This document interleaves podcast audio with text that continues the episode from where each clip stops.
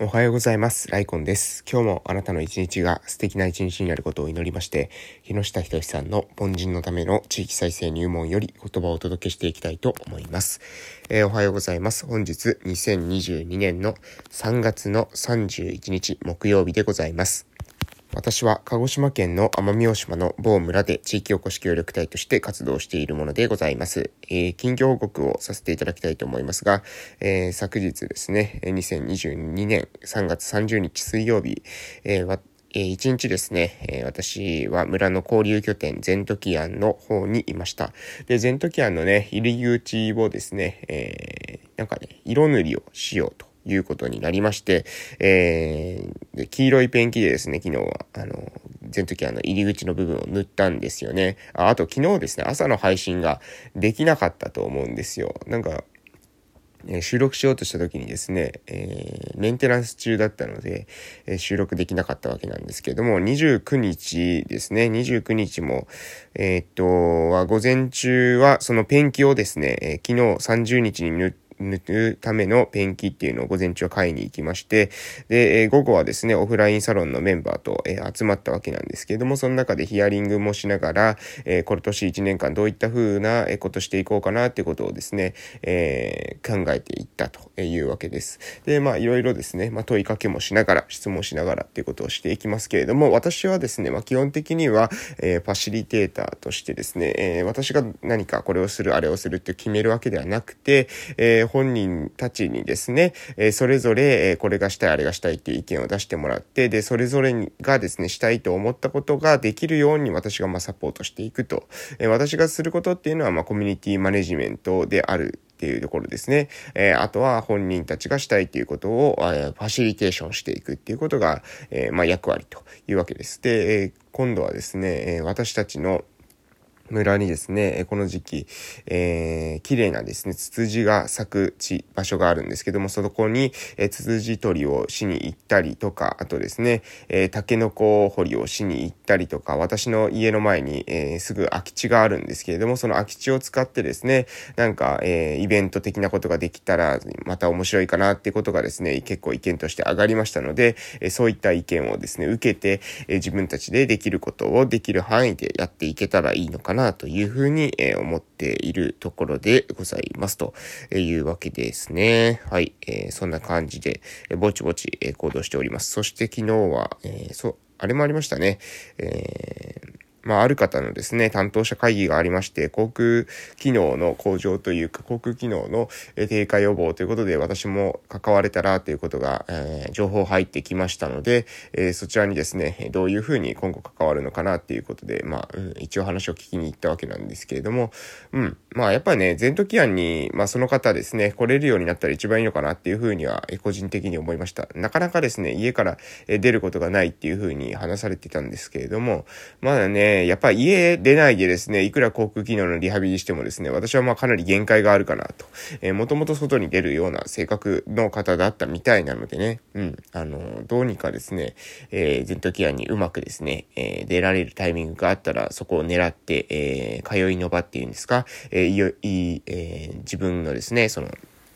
普段の実生活の中で、えどこか、え行く、え居場所っていうのが出てきたら嬉しいなというふうに、え思っているところでございます。うん、そんな感じで、あとは、えっ、ー、と、夕方にですね、社会福祉協議会の職員会がありまして、で、来年度のですね、えー、取り組みとかについてですね、えー、振り返ったわけでございます。え私のですね、一緒にいる行政のですね、えー、えー地域共生のですね、えことを中心にされてます、え私と一番ですね、メインで、え関わっている活動をメインで活動をしてきた、行政のパートナーの方がですね、来年度からはですね、また、え行政の方に戻られるということで、えそれに伴いましてですね、今度は、えー、私も戻るのかと見せかけてですね、私は戻らないんですね。私は社協の方に席を置いて引き続き活動を継続すると。で、その中で、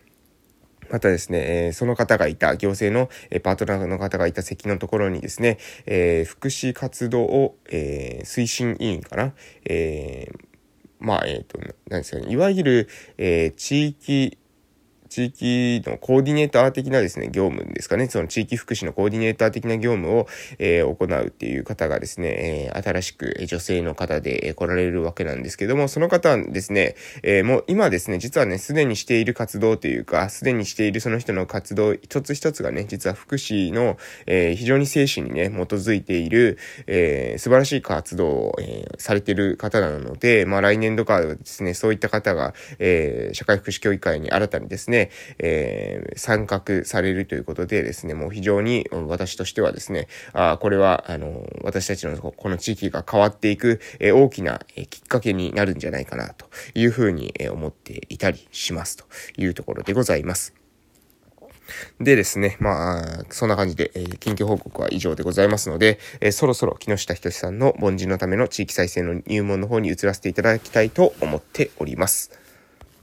はい。えー、それでは本日の内容ですけども、本日はですね、えー、コラムをお届けしていきたいと思います。えー、それでは行きます。今の組織を変えるより、ゼロから立ち上げよう。激動の現代において、我々は常に過去にない新しいことへの挑戦を求められていますが、そもそも古い組織で新しい提案を通す労力は大きく、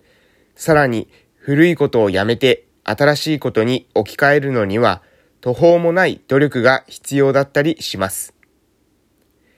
地域においてもすでにあるどうにもならない古い街づくり会社を立て直すことは途方もなく大変ですが、それとは別の新しい会社を設立して、まっとうなやり方で黒字化するのはそれほど難しくありません。なぜならば、古い街づくり会社には従来からのしがらみばかりの赤字事業、使い物にならない天下り役員などがいて、それらを整理するところからスタートするわけですが、それは事業を立ち上げること以上に大変だからです。何かをやめるのは何かを始めることの何倍ものエネルギーが必要になるのです。人間、自分の居場所がなくなることや既存の取り組みを否定されることへの抵抗は凄まじく、時に政治家が出てきたり、地元のやばい人が大暴れたりした、大暴れしたり、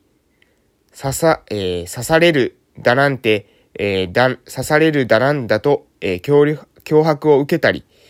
あいつはとんでもない奴だと、怪文章が流れたと、流れたりと、どうでもよいことにエネルギーを費やすことになります。新しいことは、今ある組織ではなく、新しい組織で立ち上げ、新しい人をやれ、入れてやるのが近道です。なぜか日本は、今ある組織をどうにか立て直すということに変な使命感を抱く人がいますが、所詮は会社も組織も人間が作った概念上の仕組みに過ぎず、機能しなくなったら別のもので代替する方が効率的です。組織は単なる目的達成のための器であり、目的や機能を終えた組織を闇雲に存続させてもいいことはありません。何も今の組織が今の自分の判断が全てではありません。組織を離れ違う環境に身を置けば見える世界も変わるのです。という内容でございます。今の組織を変えるよりゼロから立ち上げようというような内容でございました。えー、まあこれはですね、もうまさしく、うん、本当に、えー、共感しかない内容でございます。えー、ね、えー、あらゆること、えー、古い街づくりのあり方、えー、そういったまあ会社っていうのには、しがらみがばかりの赤字事業、えー、使い物にならない天下り役員、えそこを整理することが大変であると。えそれは事業をですね、立ち上げること以上に大変である。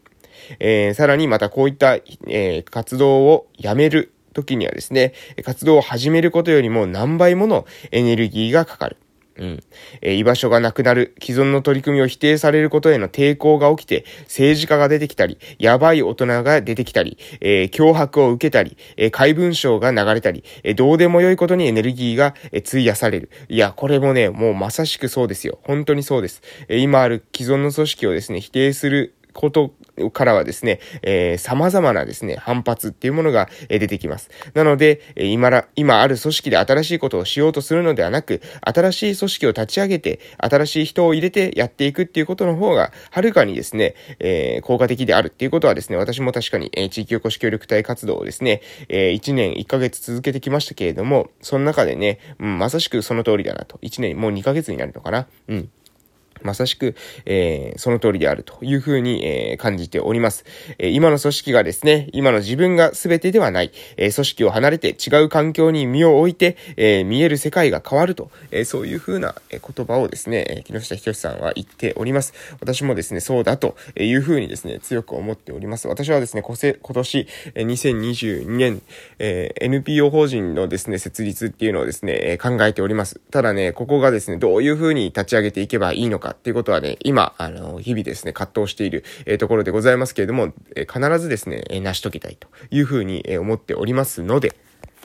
そしてですね、まあ、その新しい組織っていうものを作って、で、自分たちの活動というのをしっかりと、えー、行っていける、そういった組織体制、これをですね、作っていく、うん、えー、そこに向けてですね、日々、えー、コツコツ淡々と努力して参りたいなというふうに思っております。ということでですね、えー、皆さん、うん、ぜひですね、えいろんな活動あると思います。え地域でね、いろんな活動あると思いますけれども、今あるものにですね、ああだこうだ言うんではなくてね、もう今ある活動がどうにもならない、今ある組織体、今ある、え、人間の、まあ、その群れ、え、これがですね、どうにもならないと思ったら、もうそことは距離を、え、置くべきです。え、そことは距離を置いてですね、自分がやるべきことに集中して、え、自分がですね、やることができるように、やりやすいような環境というのを作るところから、え、スタートしていただけたらなというふうに思っております。私もですね、え、人に言うだけではなくて、自分の行動を持ってですね、え、それを証明していけたらなと、2022年思っておるところでございますので、え、お互い頑張っていきましょうということで、今日はこの辺で終わらせてていただきたいと思います。